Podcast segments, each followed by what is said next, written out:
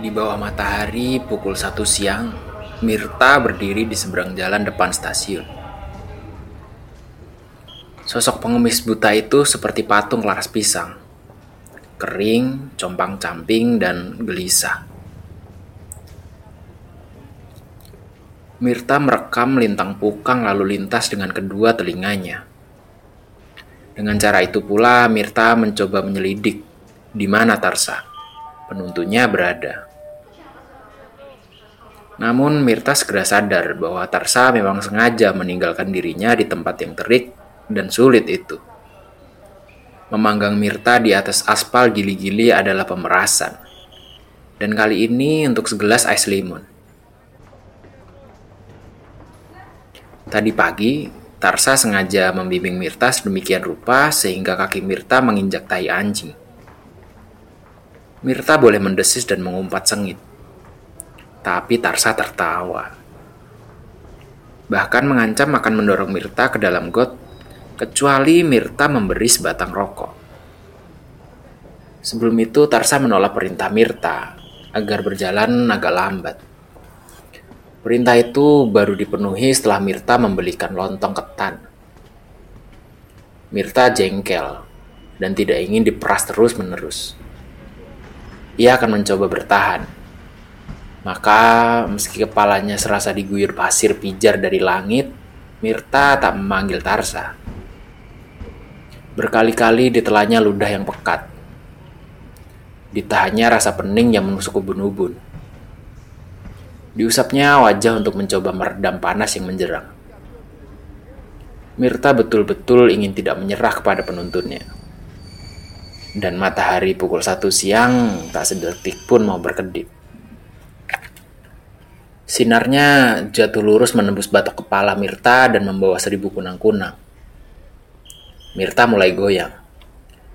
Ia bergerak untuk mencari tempat yang teduh dengan kekuatan sendiri. Kaki yang bergetar itu mencoba turun dari gili-gili.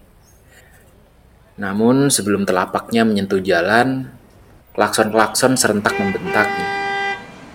Mirta terkejut dan surut. Kembali menjadi patung kelaras yang gelisah, Mirta berdiri goyang di atas gili-gili. Kunang-kunang lebih banyak lagi masuk ke rongga matanya yang keropos. Kedua kakinya bergerak lagi. Kini Mirta bukan hendak menyeberang, melainkan berjalan menyusuri trotoar. Mirta harus meninggalkan tempat itu kalau ia tidak ingin mati kering seperti dendeng. Namun, baru beberapa langkah, Mirta melanggar sepeda yang diparkir melintang. Sepeda itu tumbang dan Mirta serta-merta menindihnya. Bunyi berderek disambut sorak-sorai dari seberang jalan, dan itu suara Tarsa. Pemilik sepeda datang hanya untuk mengurus kendaraannya. Tarsa yang sejak tadi asik bermain yoyo di bawah pohon kerai payung di seberang jalan juga datang. Tetapi Tarsa hanya menonton ketika Mirta bersusah payah mencoba berdiri. Tangan Mirta menggapai-gapai sesuatu yang mungkin bisa dijadikan pegangan. Karena tangannya gagal menangkap sesuatu, Mirta tak bisa tegak. Ia jongkok seperti mayat yang dikeringkan. Kepalanya terasa menjadi gasing yang berputar makin lama makin cepat. Kesadarannya mulai mengawang. Meski demikian, Mirta tahu Tarsa sudah berada di dekatnya. Panas, Kang Mirta. Panas sekali, bangsat. Kata Mirta dengan suara kering dan samar. Sekarang kamu mau membelikan aku es limun, iya kan?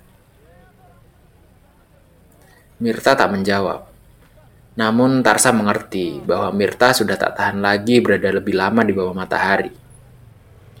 Tarsa juga sudah tahu bahwa Mirta menyerah. Maka tanpa tawar-menawar lagi, Tarsa membawa Mirta menyeberang dan berhenti dekat tukang minuman. Segelas es limun diminumnya dengan penuh rasa kemenangan. Mirta juga minum. Bukan es limun, melainkan air putih. Sebelas, sebelas lagi, dan segelas lagi. Selesai membayar minuman, Mirta minta diantar ke tempat yang teduh. Dalam bayangan pohon kerai payung depan stasiun, Tarsa kembali bergembira dengan yoyonya. Namun, Mirta duduk memeluk lutut, diam seperti bekecot. Tiga gelas air putih yang baru diminumnya muncul kembali ke permukaan kulit. Menjadi keringat untuk mendinginkan badan yang terlalu lama tersengat matahari. Rasa pening terus menggigit kepalanya dan Mirta terhuyung ke samping karena tanah yang didudukinya terasa miring dan terus bertambah miring. Ketika merasa tanah makin cepat berayun, Mirta merebahkan badan. Melengkung seperti bangkai udang. Keringatnya mulai mengering karena sapuan angin. Tapi wajahnya perlahan-lahan berubah pucat. Napasnya megap-megap. Terdengar rintihan lirih dari mulutnya. Lalu segalanya tampak tenang. Mirta terbujur. Mirta terbujur diam di bawah kerai payung depan stasiun. Mirta tertidur atau Mirta pingsan. Dan di dekatnya Tarsa tetap gembira dengan Yoyo yang melesat turun naik di tangan. Tanpa sedikit pun berkedip, matahari terus beringsut ke barat. Bayangan kerai payung bergerak ke arah sebaliknya dan lama-lama wajah Mirta tertatap langsung oleh matahari. Terik yang kembali menyengat kulit muka membuat Mirta terjaga dan siuman. Dan hal pertama yang dirasakan ketika Mirta mencoba duduk adalah rasa dingin yang merambah ke seluruh badan. Mirta menggigil. Dan bel stasiun berdentang nyaring. Pengumuman berkumandang. Kereta akan segera masuk. Tarsa menggulung yoyonya dan berbalik ke arah Mirta. Kereta datang, Kang.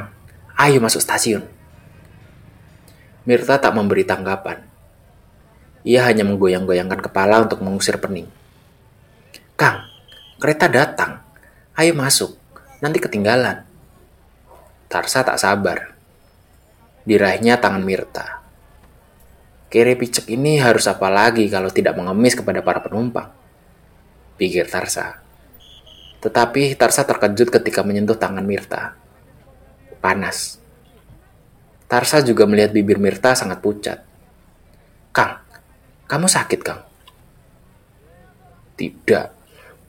Jawab Mirta lirih. Tarsa ragu. Dirabanya kembali tangan Mirta. Memang panas. Dan bibir itu memang pucat. Tarsa bertambah ragu. Bila kamu tidak sakit, ayo bangun. Kamu kere bukan?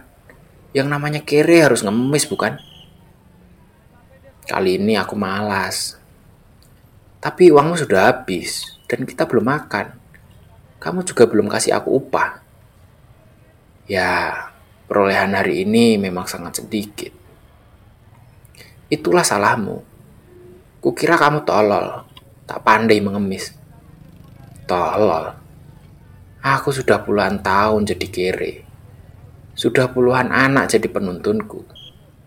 Tetapi baru bersamamu lah aku sering tak dapat duit. Jadi siapa yang tolol? Kang, aku sudah membawa kamu ke mana-mana. Kamu sudah kuhadapkan ke semua orang. Ke semua penumpang. Jadi kalau kamu tak dapat duit, kamu sendiri yang tolol kan? Kamu yang punya mata, Seharusnya kamu bisa melihat orang yang biasanya mau kasih recehan. Di depan orang seperti itu, kita harus lama bertahan. Ngomong kosong. Bagaimana aku bisa mengenali orang seperti itu? Betul kan? Kamu memang tolol. Perhatikan mata mereka. Orang yang suka memberi receh punya mata lain. Ah, tai kucing. Orang picek bisa melihat mata orang lain. Sudah aku bilang, aku puluhan tahun jadi pengemis. Kata teman-teman yang melek, mata orang yang suka memberi memang beda. Tidak galak. Ah, betul itu. Itu dia. Dari tadi aku mau bilang begitu. Tarsa kamu betul. Mata orang yang suka memberi tidak galak. Mata orang yang suka memberi, kata teman-teman yang melek, enak dipandang. Ya, aku kira kau betul. Mata orang yang suka memberi memang enak dipandang. Tarsa nyengir. Ada suara gemuruh dan bunyi rem logam yang menggurat telinga. Kereta masuk. Akan kucarikan penumpang-penumpang yang matanya enak dipandang. Ayo Kang Mirta, kita jalan. Mirta tidak sedikit pun bergerak. Sudah ku bilang, kali ini aku malas. Apa kamu lupa kereta yang baru datang? Kereta utama bukan? Kita tidak akan bisa masuk kereta seperti itu. Ngemis lewat jendela pun payah. Tunggu saja, nanti kereta kelas 3. Tapi kita belum makan, Kang. Percuma mengemis di kereta api utama. Aku sudah berpengalaman. Jadi turutilah apa yang kubilang. Tunggu saja kereta kelas 3. Tarsa diam, meski hatinya jengkel bukan main. Bukan hanya jengkel kepada Mirta, melainkan juga kepada kata-katanya yang benar belaka. Tarsa ingat, memang sulit mencari orang yang matanya enak dipandang dalam kereta kelas 1. Melalui jendela, ia sering melihat berpasang-pasang mata di balik kaca tebal itu. Mata yang dingin seperti mata bambu. Mata yang menyesal karena telah tertumbuk pada sosok kiri picek dan penuntunnya. Mata yang bagi Tarsa membawa kesan dari dunia yang amat jauh. Ada bunyi keruyuk dari perut. Tarsa menelan ludah. Ia mencoba melupakan semua dengan yoyonya. Tetapi bunyi dari perutnya makin sering terdengar. Tarsa keluar dari bayangan kerai payung. Berjalan tak menentu dan berbalik lagi. Ia ingin mengajak Mirta, untung-untungan mengemis kepada penumpang kereta yang baru datang. Tetapi dilihatnya Mirta sudah rebah kembali. Tubuhnya menggigil dan terasa sangat panas. Ketika Mirta meraih tangannya, Tarsa memandang orang yang dituntunnya itu dengan perasaan campur aduk. Mungkin ia menyesal telah menjemput Mirta terlalu lama demi segelas es limun. Mungkin juga ia jengkel ketika menyadari bahwa dirinya tidak lebih dari kacung bagi kiri picek yang kini menggeletak di tanah di depannya. Sialan, hidupku tergantung hanya kepada kiri tua yang keropos kedua matanya itu. Mampus kamu Kang Mirta. Ah, tidak. Kamu jangan mati. Kalau kamu mati, Kang Mirta, siapa nanti yang akan kutuntut? Siapa nanti yang akan kuantar mencari orang-orang yang punya mata enak dipandang? Peluit lokomotif berbunyi nyaring, dan kereta kelas 1 berangkat. Mata-mata sedingin mata bambu yang datang dari dunia sangat jauh bergerak meninggalkan stasiun. Matahari melirik tajam dari belahan langit barat. Ada pengemis buta terbujur lunglai di bawah pohon kerai payung depan stasiun. Tarsa sungguh menyesal telah memeras habis-habisan lelaki yang meski kere dan buta, satu-satunya orang yang tiap hari memberinya upah. Bahkan Tarsa mulai takut Mirta benar-benar sakit lalu mati. Dalam ketakutannya, Tarsa berpikir bahwa dia lebih baik tidak lagi menyiksa Mirta. Tarsa juga berpikir bahwa sebaiknya ia ikuti saja semua kata Mirta. Hanya mengemis di kereta kelas 3. Dalam hati, Tarsa mengaku sebagai pengemis, Mirta sudah sangat berpengalaman. Bel stasiun kembali berdering. Diumumkan, kereta lain akan masuk. Tarsa hafal, yang akan tiba adalah kereta kelas 3 dari Surabaya. Ditolehnya Mirta yang masih menggeletak di tanah. Mulut Mirta setengah terbuka. Bibirnya sangat pucat. Napasnya pendek-pendek. Ketika diraba, tubuh Mirta terasa sangat panas. Kereta masuk dan remnya terasa menggores hati. Perut Tarsa berkeruyuk. Tarsa ingin menggoyang tubuh Mirta, tetapi ragu. Maka Tarsa hanya berbisik di telinga lelaki buta yang tengah tergolek itu. Lirih bisiknya. Kang, Kang Mirta, bangun. Kereta api kelas 3 datang.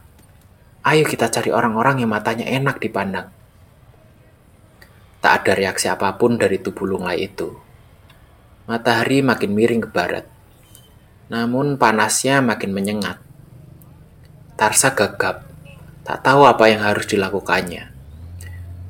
Kang, kamu ingin ku antar menemui orang-orang yang matanya enak dipandang, bukan? Hening.